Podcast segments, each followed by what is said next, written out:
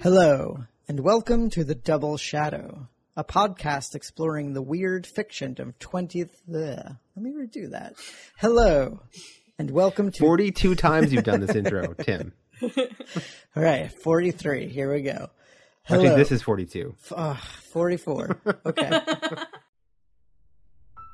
I have called up in all my Inch years by of sorcery with no baleful terror, god or devil. baleful fascination Ominous and contending in gibbous. his And the had thing been was a above the streaming ooze of crag. Of the Of charnel wormy corpses that pollution. he dug with his hands from unconsecrated graves. It is Dreaming of verily known by few, There were people, bastard but is mostly priests and women, it is told, fact. whom he picked up as they fled and pulled limb from limb as a child might quarter an insect.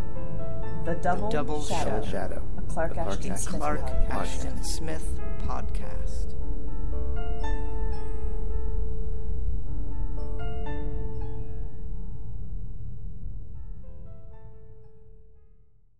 Hello, and welcome to The Double Shadow, a podcast exploring the weird fiction of 20th century writer Clark Ashton Smith. I'm Tim, I'm Phil.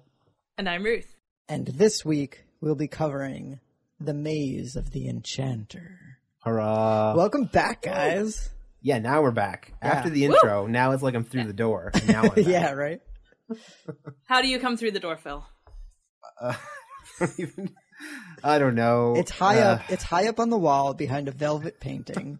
you have to move the velvet painting and open it up. A up. blacklight poster. Yep. Um, I'm just so glad that we're back. Yeah. Hey, I got a new apartment and I got a new job. Oh, did you? and, Yep. So it's been it's been a busy year. And I got a new master's degree. when did we record last? When did we do Vulthoom? Uh, it was a while ago. Yeah, right? like around. Ruth mentions Captain America: Winter Soldier in it. So Oh God. summer 2014. But it was after Roman was born, right? Uh, I don't. Oh, it might have been. Oh, I think Uh, no, Roman was about to be born. yes. wasn't he? Yeah, I think we recorded we kept trying to schedule. yeah. Uh, and being again then we were gonna record and then you were like guys guess what no uh, recording She's having a Baby. baby. so wow, that was a long time ago then. I still Yeah. haven't seen Yeah. Winter Soldier, but I have seen Roman. I've Well, seen Winter good. Soldier, but I haven't seen Roman. Yeah i'm in that boat too only the Yeah. pictures Yeah. but i did like winter soldier still a good movie have the dvd now so i guess that's what that's the update on winter soldier Yeah, great. um, Picking up where we left trying to off. think what else has been yeah what else has been going on in the last year oh yeah i learned about this cool thing from npr called vocal fry that apparently women get accused of having so i'm going to try Whoa. to make sure to have plenty of that on this episode What is See, the vocal that when I said episode. It's when I get like a little bit growly because my voice is kind of deeper, Ah. and I start talking more like this. And apparently, it makes people want to. Well, actually, it's really hard to do when you're not trying to do it. Uh-huh. But apparently, it makes people want to like throw themselves out of buildings and write really angry emails to editors. And guys do it too. And um, This American Life just had a whole thing on it. And so I was like, oh, I'm podcasting tonight. Vocal fry. Yeah, I was listening to Ken and Robin talk about stuff, and Ken definitely has vocal fry. I'm. That's not just the only podcast. I'm just starting a survey now, Yeah. where I do surveys of, of influential men in in weird fiction and RPGs and podcasts that have vocal fry. It's like your own quest to find footage of the reptile people on the news. It's so much easier. have you seen Have you seen those YouTube videos, Tim? You must have seen those. No. videos, right? Of No. The Secret Service guy. No, there's just I don't know. I don't. I just stumble on them every once in a while, like you do. And there'll Like just you be some crazy person who's like recording Fox News, and then they like zoom way in Oh, on yeah. A particular pundit's face Uh, or whatever, a piece of footage, and they're like, "Look there, you can see like for a minute that his eyes go reptilian." I'm telling you, look it up. It's I'm going. I mean, to. reptiles become pertinent in the second episode about Zakar, Yes. so maybe we can we can bring it up then. They do. Are pterodactyls actually reptiles? I mean, spoiler alert, but are Doesn't- pterodactyls actually reptiles? Doesn't he I call mean, them in, reptiles? in 19 He does call them reptiles, but I don't know if Phil, we're, pterodactyls we're are dealing with a 1930s understanding of, of All biology. I know is if in a Give him a break. If in, are vampires flowers? Oh well, let's not skip Uh, ahead. yes. Let's let's focus, focus, kids. The maze of the All right. enchanter. All right. Okay, I should not I- bang on this table. I'll do Oh, it. I'm sorry. Go ahead. uh, well, I was just going to say that for this version of Maze of the Enchanter, I am using the original, but I should say that after you do the intro. So you do the intro now. Well, I was just going to say that it was first published in the Double Shadow and Other Fantasies in 1933, and then later republished in the pages of a little magazine called Weird Tales. And I have in front of me one of the original Maze of the Enchanters, as signed by one Clark Ashton Smith himself, with the compliments of Clark Ashton Smith. So I'm pretending he wrote it for me. With no other light than that of the four diminutive moons of Xiccarph, each in a different phase but all decrescent, Tiglari had crossed the bottomless swamp of Zorm wherein no reptile dwelt and no dragon descended, but where the pitch black ooze was alive with continual heavings and writhings. He had carefully avoided the high causey of white corundum that spanned the fen, and had threaded his way with infinite peril from isle to sedgy isle that shuddered gelatinously beneath him. When he reached the solid shore and the shelter of the palm tall rushes, he was equally careful to avoid the pale porphyry stairs that wound heavenward through dizzy, nadir cleaving chasms and along glassy scarps to the ever mysterious and terrible house of Maal Dweb. The causey and the stairs were guarded by those he did not wish to meet the silent, colossal iron servitors of Maal Dweb, whose arms ended in long crescent blades of tempered steel which were raised in implacable scything against any who came thither without their master's permission. Servitor. Before we talk about Xiccarph, Yeah, servitor Mhm. is a great word. I know. Agreed. Um, With vigor. and I'm imagining these metal ones as my my head canon for this is the um the robots in what is it Hellboy two I guess the Golden Army. Oh, my head yeah, canon is the true. Golden Army, so it's a very um very Mike Mignola Right. Hellboy esque. Yeah, I picture very setting like. Art Deco, almost like heads like castles and scythe arms. I assume that they, they do his bidding and they're servitors too, so they have to have some kind of Yeah, they probably have one regular um, hand. dexterous appendages. Yeah, like one regular hand and one sword hand. That's a sword. like, how much cooler would it be if your sword hand could be a sword? Like, but then I guess it would be awkward some of the time. so what is Xiccarph? It's it's one of the planets. Uh, it's it's an it's an alien world. Uh, so it's got. We know that it has three suns. It has four moons, and what else do we know about it? It's ruled by a sorcerer scientist named Maal Dweb. And what we don't, I don't know if we know in this one, but he has control over certain other um, nearby planets as well. Yes. I think it's a total of four planets and uh, a handful of moons. Also, Tim has vocal fry, so just I'm adding this onto my list. I would like to announce that Tim Mucci of the Double Shadow also has vocal fry. I still don't know what it is. Is it where you, when you're talking, you kind of end in a like a growly? It's that growl? gravelly thing you just did. Yeah. Okay, I get The- it. Sorry, now now our listeners will never be able to unhear it, and they'll Yeah. probably be throwing themselves out of windows based on the letters NPR gets. That's really dramatic. That's really, really dramatic. Anyway, this sto- story is fraught with drama. Why is he sneaking naked? Yeah, Did we say he was naked? We- it- th- His his nudity his nudity isn't in the reading, but yeah, Tiglari, our hunter hero, uh, is in the process of climbing into Maal Dweb's fortress. Yes. He's nude and he's oiled, and he has an amazing set of adventuring adventuring tools: a poison knife kept in a chimera skin sheath, and this cool climbing tool that's made of like like root, or like what, what do you say? Like like It's like a makeshift. Yeah, it's like make Like a a- makeshift a root grap- fiver. grappling hook. Yeah, with a like a, a heavy ball at the end, so he can grapple it onto things and climb up.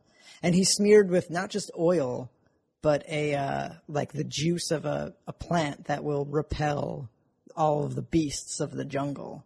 he seems like a like a like a pretty sturdy hero. If you were mm-hmm. if you needed a hero, right, you might think of Tiglari. Yeah, totally. Especially why for not? a jungle adventure. so why is he trying to sneak into Maal Dweb? I mean, what has Maal Dweb ever done in his stairs of porphyry and his iron giant servitors? Well, funny you should ask because Tiglari is not the first person to try killing Maal Dweb. None of them have ever been seen again. Ever.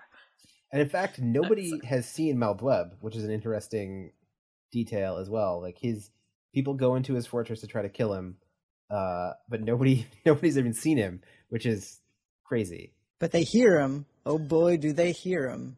Because he So he's, uh, I don't know if it's the amount of time he's ruled, but at least in three decades, he's demanded that the villages of this planet uh, deliver uh, one fair woman to him. And over this time, he's taken 50 women. And the reason that uh, Tiglari is scaling this wall is because Maal Dweb has gone too far. And he's called for Athle, Tiglari's love, to come to him. Um, before we talk about the other guy who's up there, I want to read this bit that I pulled about this description of Maal Dweb, who is called the all-powerful, all-powerful, all-dreaded tyrant who no man had ever seen, and from whose abode no woman came back, who spoke with an iron voice that was audible at will in the far cities or the utmost jungles, who punished the rebellious and the disobedient with a doom of falling fire that was swifter than the thunderstone, whatever that is. He was the overlord of kings, the suzerain of the three suns, and all their moons and planets. The overlord of kings. He's That's awesome. amazing. He feels like what my Dragon Age mage wants to be. like I, I just want this kind of power. Who was the um? Who's the oh Mal Malgray? Is that was that his name? Malagry, yeah. Oh yes, Mallory, yeah. That's, that's He's the like- other person. He's like if Malgray get, gave a shit. Like if Malagry leveled up. yeah, I think level of a bunch. I mean, it's it's it's what I love about Maal Dweb as a character is it's not like it's it's such a um. What's what I'm looking for? Uh, an increase of power. Like Yeah. he doesn't just rule Yes. a kingdom. He doesn't just rule a planet. He basically rules No. an entire solar system, which is pretty cool. I can't really think of many many other fictitious characters who have that as their domain in a fantasy story, which is basically what this is. You know. So let's let's move forward and find out more about this palace of Maal Dweb. This house. He keeps calling it a house. Oh, I just found a handwritten correction by Clark Anthony Smith. Never mind. Oh, what did he correct? Don't mind me. It's um, I can't actually tell because he didn't have the best handwriting, you guys. Oh. what part Um, is it? it's even the eerie radiance brightened later on. Um, I just flipped a page. Mm, okay.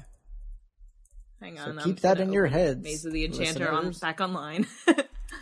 Um, so Tiglari isn't uh, the only person who's come after Athle because she was quite the beauty, and it's not like Tiglari and her were engaged or even going steady. It's like he was he was a suitor. Um, so Tiglari believes uh, that a warrior named Mokair Mokair uh, has probably um, preceded him up into uh, the house of Maal Dweb. Yeah, because he sees a, another rope. Yeah. Yeah. So what is like Tim? Yeah. Talk to me about how you envision the physical reality of Maal Dweb's.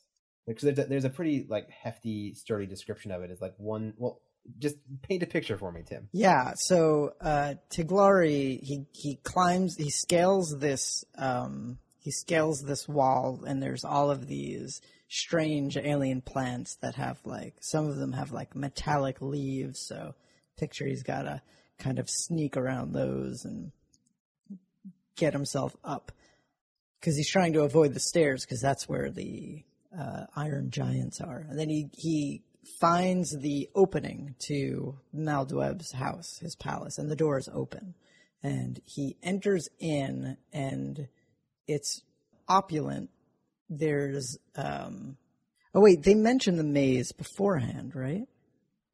Yeah, that's what that's Uh, like yeah. what I'm curious about. Is like is it's like there's a maze. It feels like the maze is on a specific side of the of the, yes, um, yeah. house. So as he's as he's But it feels like he can't go- up, Into it without going through the maze. Right, because there's one side that is more dangerous than the others. I think the north side is less dangerous than the south and west. So he climbs up the north and gets into um, house, and he explores, and it's there's strange perfumes, and uh, as he's walking into it, the the the bra- braziers light up um, and he sees strange tapestries where there's uh, purple men and azure women on a field of bright blood.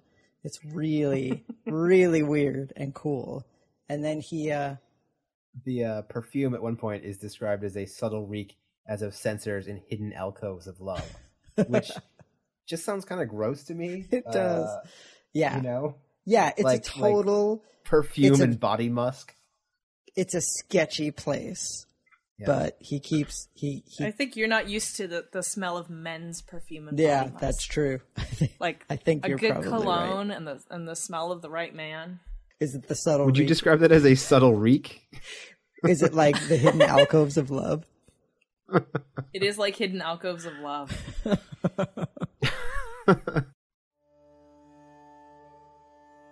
At the far end of the hall, Tiglari saw a rift of flaming light in a somber double arras.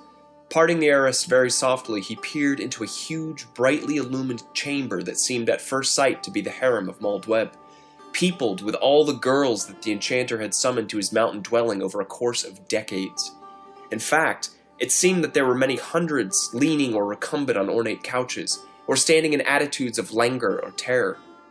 Tiglari discerned in the throng the women of Omuzain, whose flesh is whiter than desert salt, the slim girls of Uthmai, who are molded from breathing, palpitating jet, the queenly amber girls of equatorial Zala, and the small women of Ilep, who have the tones of newly greening bronze. But among them all, he could not find the lilied beauty of Athle. Yeah, that's because Athle is his favorite Yeah, toy. Which actually, in the next thing, we'll see we'll see her as his favorite, which is kind of cool. Yeah. Or else he just gets bored easily. Oh, but she's also still she's not there yet. Yeah, she But hasn't we'll been get to Oh, frozen true. yet. Yeah, We'll get that by the end. Spoiler alert. Yeah.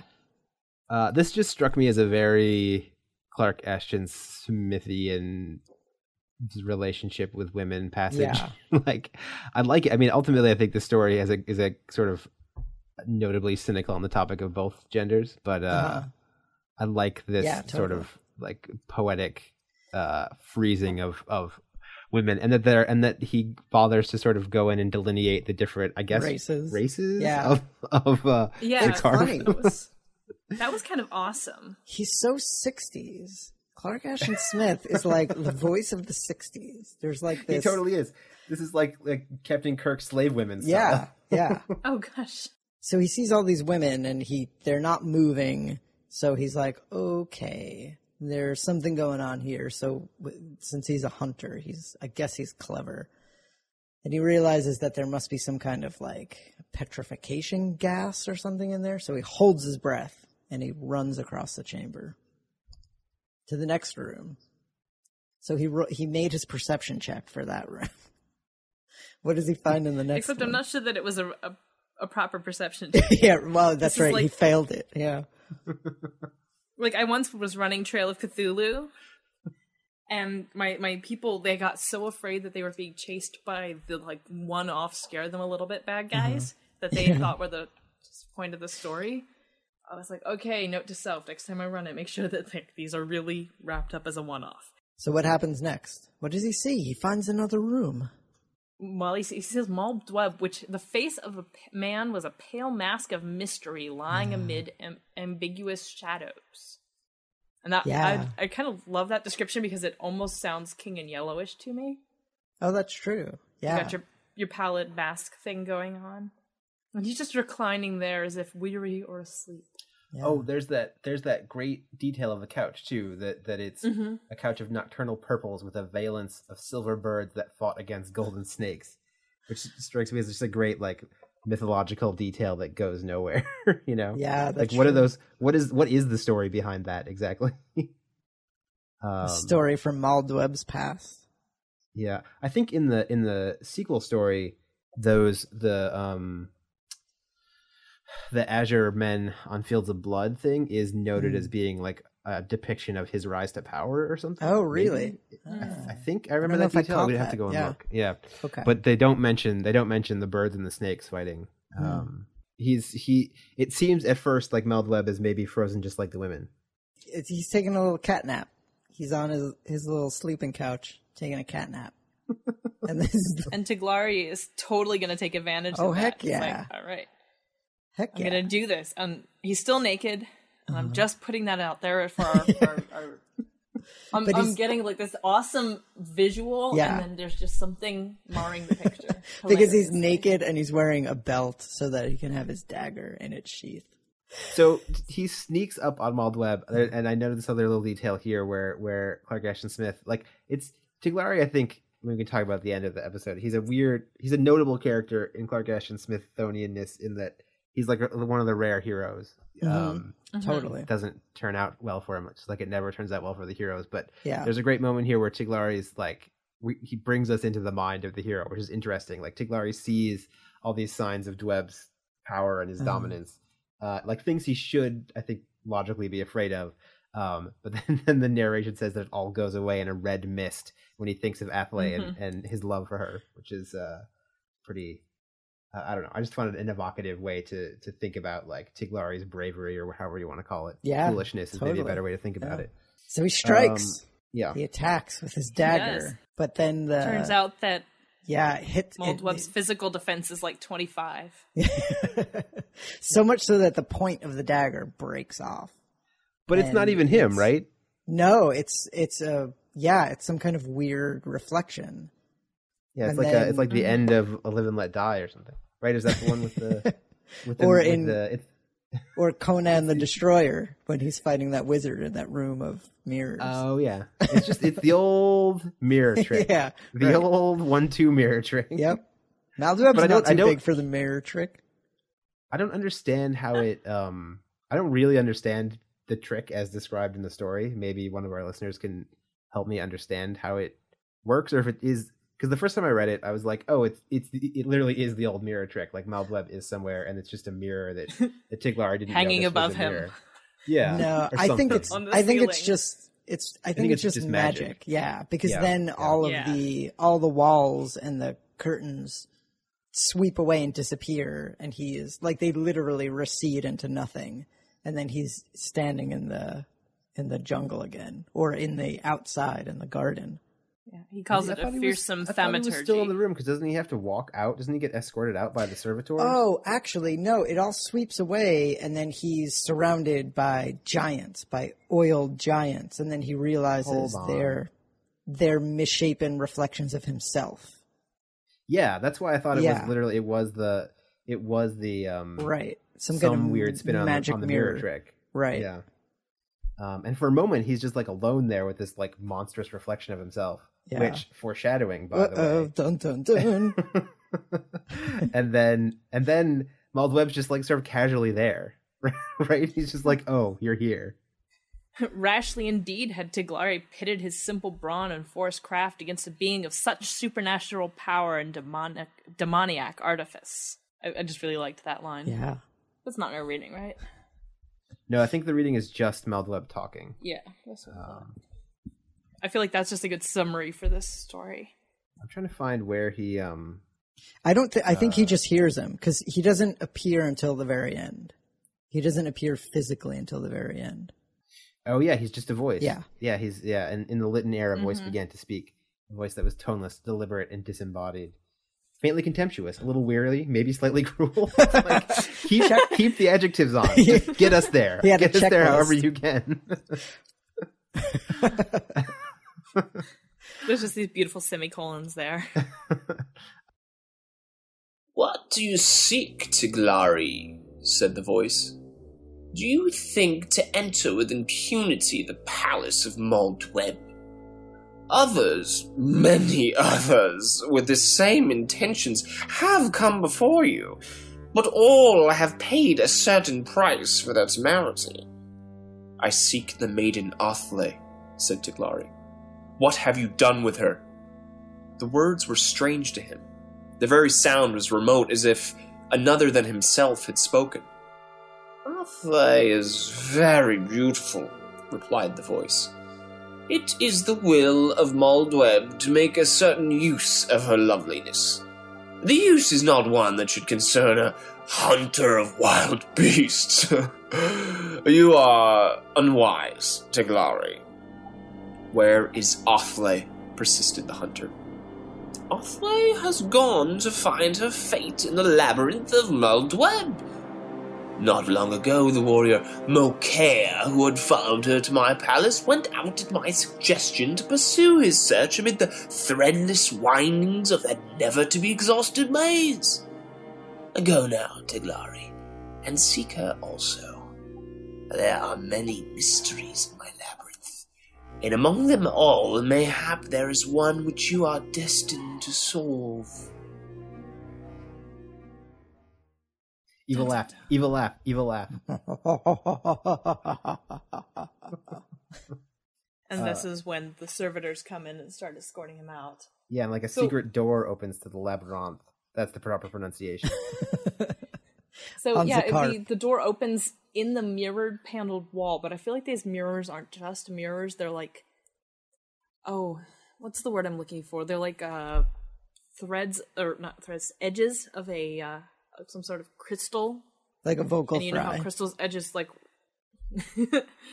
like they they almost refract things magically which is why you can have these 3d dimensional rooms Oh, or yeah, these yeah. rooms that Mhm. it looks like it's outside there he did, wasn't thinking holodeck but if, this is pretty much a holodeck but you could almost think of somebody doing it with mirrors set up right and a good deal of magic like a good deal of magic like like a, bucket. great deal like the amount that it would take to rule a solar system's worth of magic i'm So pretty sure that would be enough magic More than a bucket.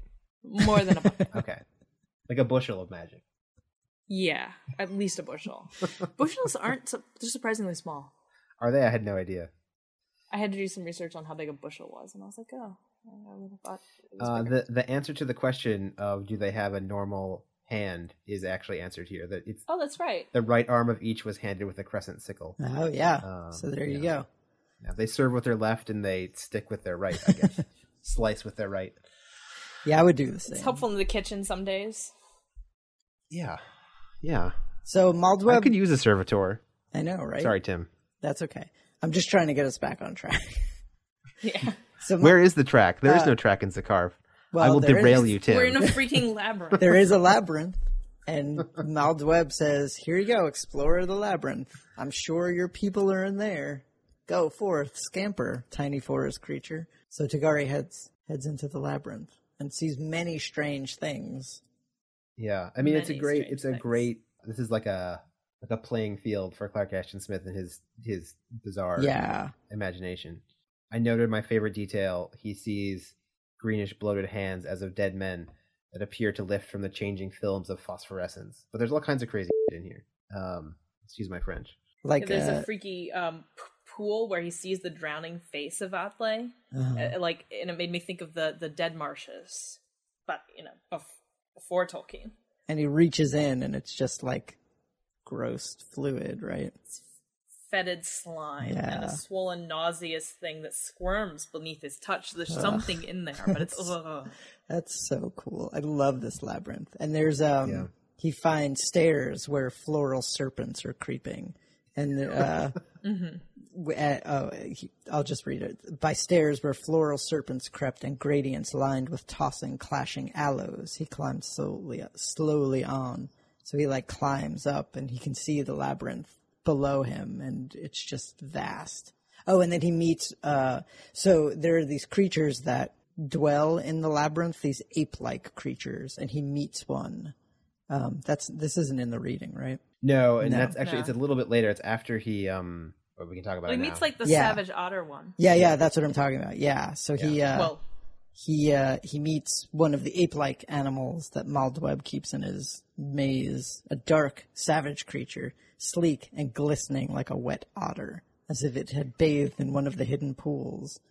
And it it seemed they always seem to shy away from him and like growl, and he attributes that to the the juice that he covered his body with, his nude body. his nude. Um, he also at one point it becomes. Tim, is that the track you want? yes, Because you can pick that track. yeah, that's that's where I'm going with this. this is our railroad. um, at one point, he also hears these weird voices in the distance, which is another. I mean, they're in the readings later, which is only wh- wh- the only reason I'm bringing them up now. Um, he hears these voices that are um, Oh, like that's right. solemn and portentous announcements. Um, the description is they were fraught with mystic finality and with heretic doom. They ceased, and there was no sound other than the hiss and rustle of swaying plants. So, I mean, it's it, the the whole maze is a really.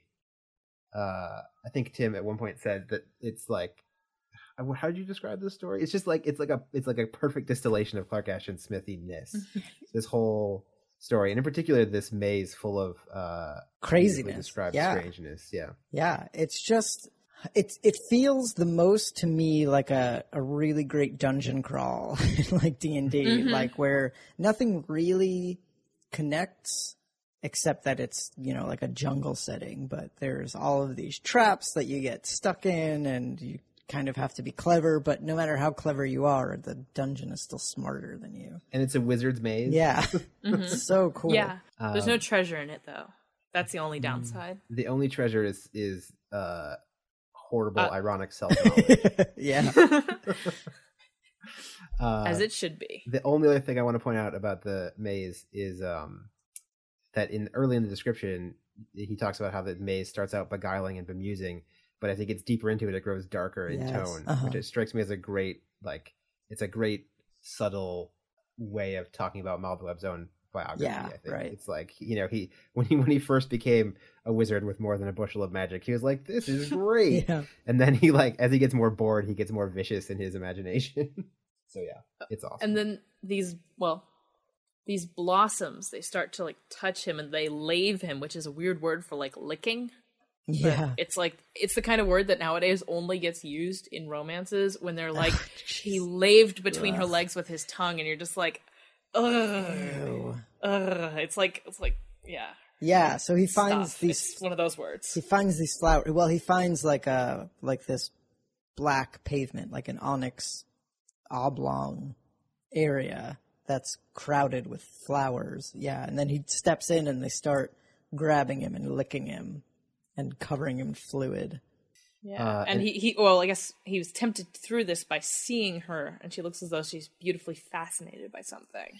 No, he's it's it's weirder than that and more coincidental than that. I think it's like he gets attacked and then he looks up and she's just there. Uh, Yeah. which is even weirder. Like yeah, across the the thing. Also notable, his legs. And they keep licking him. They keep looking at him and his legs start to change into beast legs. Yeah, like he yeah. starts to get like hairy uh beast legs, like the beast that he's seen. Yep. Um. Before Athle, in the claws of an immense marble lizard that reared above the dais, a great circular mirror of steely metal was held upright, with the monster's head hidden from view behind it. Athle, as if fascinated by some celestial vision, was peering into the steely disk. She presented her wide eyed profile to Tiglari, and the mirror itself was seen obliquely, with the foreshortened body of the lizard reaching away at a sharp angle and mingling obscenely with a half reptilian maze. Midway between the onyx pavement and the ellipse of pale stone, a row of six slender brazen columns, topped with graven heads like demonic termini, rose at broad intervals and faced alternately the hunter and the girl. Tiglari would have called out to Athle, but at that moment she took a single step toward the mirror, as if drawn by something that she saw in its depths, and the dull disk seemed to brighten with some internal incandescent flame. The eyes of the hunter were temporarily blinded by the spiky rays that leapt forth from it for an instant, enveloping and transfixing the maiden. When the dimness cleared away and swirling blots of sultry color, he saw that Athle, in a pose of statuesque rigidity, was still regarding the mirror with startled eyes. She had not moved. The wonder was frozen on her face and it came to Tiglari that she was like the women who slept an enchanted slumber in the palace of Maal Dweb. Even as this thought occurred to him, he heard the ringing chorus of metallic voices that seemed to emanate from the graven demon heads upon the columns. The maiden Athle, announced the voices in solemn and portentous tones, has beheld herself in the mirror of eternity and has passed forever beyond the changes and corruptions of time.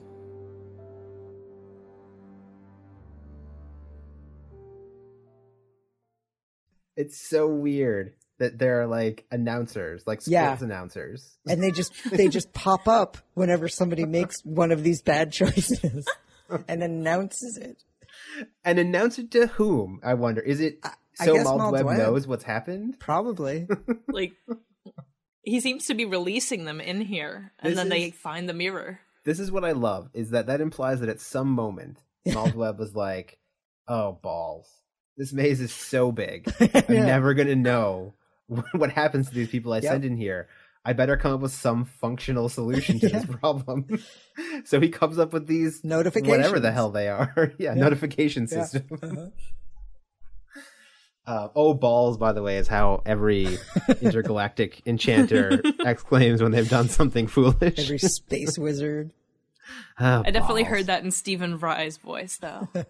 Oh, balls. Yeah. So then Tiglari is basically consumed by the flowers, but only up to his neck. Yeah. Um, and the pillars then. Actually, no, it, it happens in this order. He gets swallowed up to his neck. Dweb, in the flesh, having heard his announcer bots, arrives on the scene and utters a word. We don't know what the word is. Um, and the flowers pull back from Tiglari, like leaving his Mhm. face, a human face. And then the pillars speak. and they yeah. they, it's so good. It's so weird. The hunter Tiglari has been laved in the nectar of the blossoms of primordial life and has become in all ways, from the neck downward, even as the beast that he hunted. Which That's is like- so Again with laving. but I love that they like they they don't just observe; they observe in mm-hmm. nuance. Yeah, right? no, they know specifics of what just happened. Like, this is an uh. ironic punishment for you. Except, I mean, I don't know if it was everybody that came a hunter, or was it just especially ironic for him? I think No, just for him. It's especially ironic for him. But if he says, I think in this final reading, he explains why he like that he's turned the Oh, men into beasts right. because men are beasts underneath their whatever, however he phrases it. Yeah. Um, but for you know for whatever reason, he's decided that that uh, Tiglari needs a particularly ironic. Uh, maybe it's because Tiglari got the closest. Maybe Tiglari was the best. oh, maybe. Could be. And Um, well, Athle, we learn later is the last woman that he takes. Yeah. Or do we learn it? Do we even does he say it in this one? I know we he- learn it later, but no, it's the it's the opening of this next one. It could be he was just because it's it seems like he's gotten bored. It could be he's just like, let's see what happens if I do this. Because he kind of gives him a chance that he hasn't given anybody else. So maybe he's like, maybe you're the guy who actually gets to kill me one day. The the image of Tiglari with a human head and a beast body also strikes me as very like like 60s Mondo Marvel in some sense. Yeah. Yeah, oh yeah, yeah, exactly, Yeah. yeah. So the last I I don't know if I have anything else to say until we get to the last reading, which is Yeah. quite long, but it's basically at this point the story completely jumps perspectives and suddenly we're with Maal Dweb Yeah. instead of with Tiglari. Maal Dweb, attended by his metal slaves, went over to the figure of Athle, which still regarded the steely mirror with astonished eyes. Monglut, He said, addressing by name the nearer of the two automatons that followed at his heels. it has been my caprice to eternalize the frail beauty of women. Athle, like the others whom I have summoned to the mountain and have sent out to explore the ingenious maze, has looked upon that mirror whose sudden radiance turns the flesh to a stone that is fairer than marble and no less eternal. Also, it has been my whim to turn men into beasts with the copious fluid of certain artificial flowers, so that their outer semblance should conform strictly to their inner nature. Is it not well, Monglut, that I should have done these things? Am I not Maal Dweb, in whom all knowledge and all power reside? Yes, master, echoed the automaton in an iron voice. You are Maal Dweb, the all wise, the all powerful, and it is well that you should have done these things. However, continued Maal Dweb, the repetition of even the most remarkable thaumaturgies can grow monotonous after a certain number of times. I do not think that I shall deal again in this fashion with any woman, nor deal thus with any man.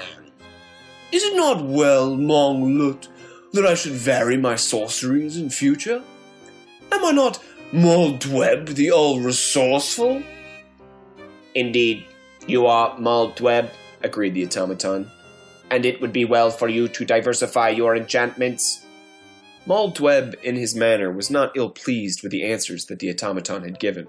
He cared little for converse other than the iron echoing of his metal servitors, who assented always to all that he said and who spared him the tedium of arguments. And it may have been that there were times when he wearied a little even of this, and preferred the silence of the petrified women or the muteness of the beasts that could no longer call themselves men.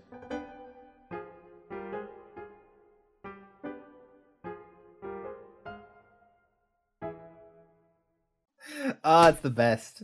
It's just the best. It's so good. Can we let's I maybe let's just start by talking about how his servitors can't even they can't even respond to him, right? They don't even they just yeah. they just echo. back to him what yeah. he just said. Uh-huh. And I love that arguments are tedious and I Yeah. assume because he's always right. So why bother arguing when you when what you say is always the right thing? when you rule an entire solar system, people are always going to be trying to argue Yeah. Uh-huh. with you. Like, there's a bunch of planets, there's some moons, at least some of which are colonized. Yeah, I like I like Maal Dweb because he's like he, he's like a cynical.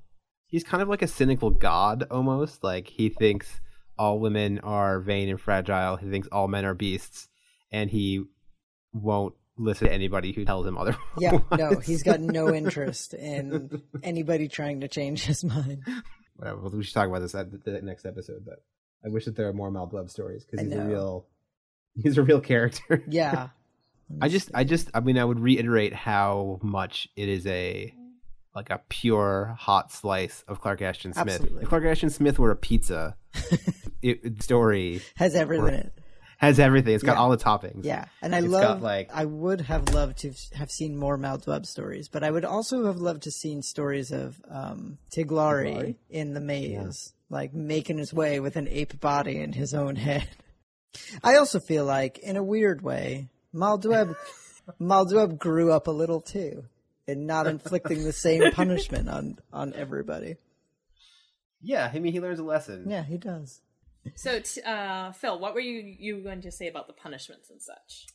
Oh, just that I, I, uh, I like that he is um, even-handed in his cynical uh, views on both men and women, uh, and that the story is is cynical about Maal Dweb himself in that he that he won't listen to he has made robots to just agree with him. I think it's a very uh, it's a fitting ridiculous ending um, to the story.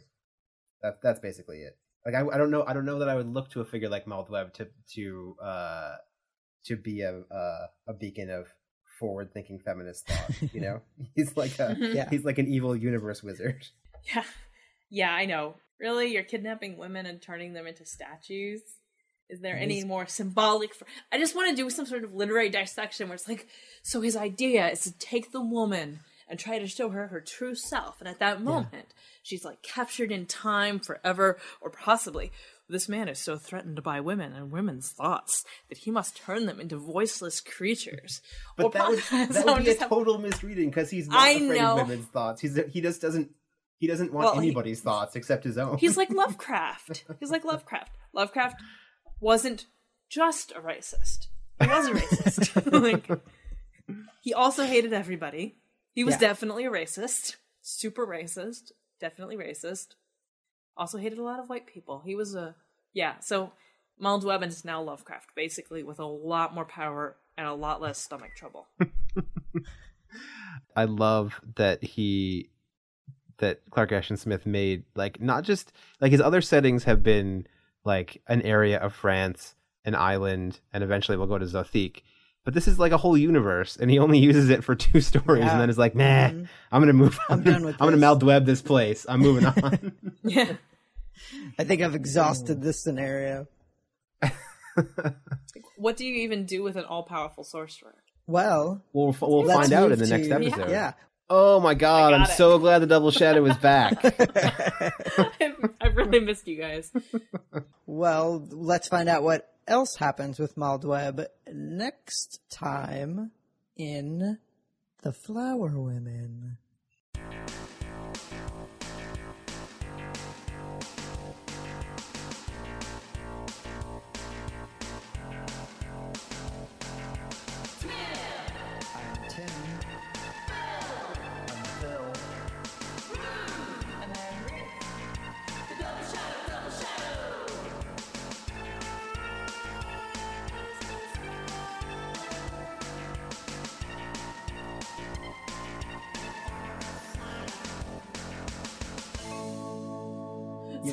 Sorry, guys. I'm gonna divert for a sec. Are we are we sure he wasn't pulling a Captain Jack and didn't have the knife hidden somewhere else? Okay, I'm good.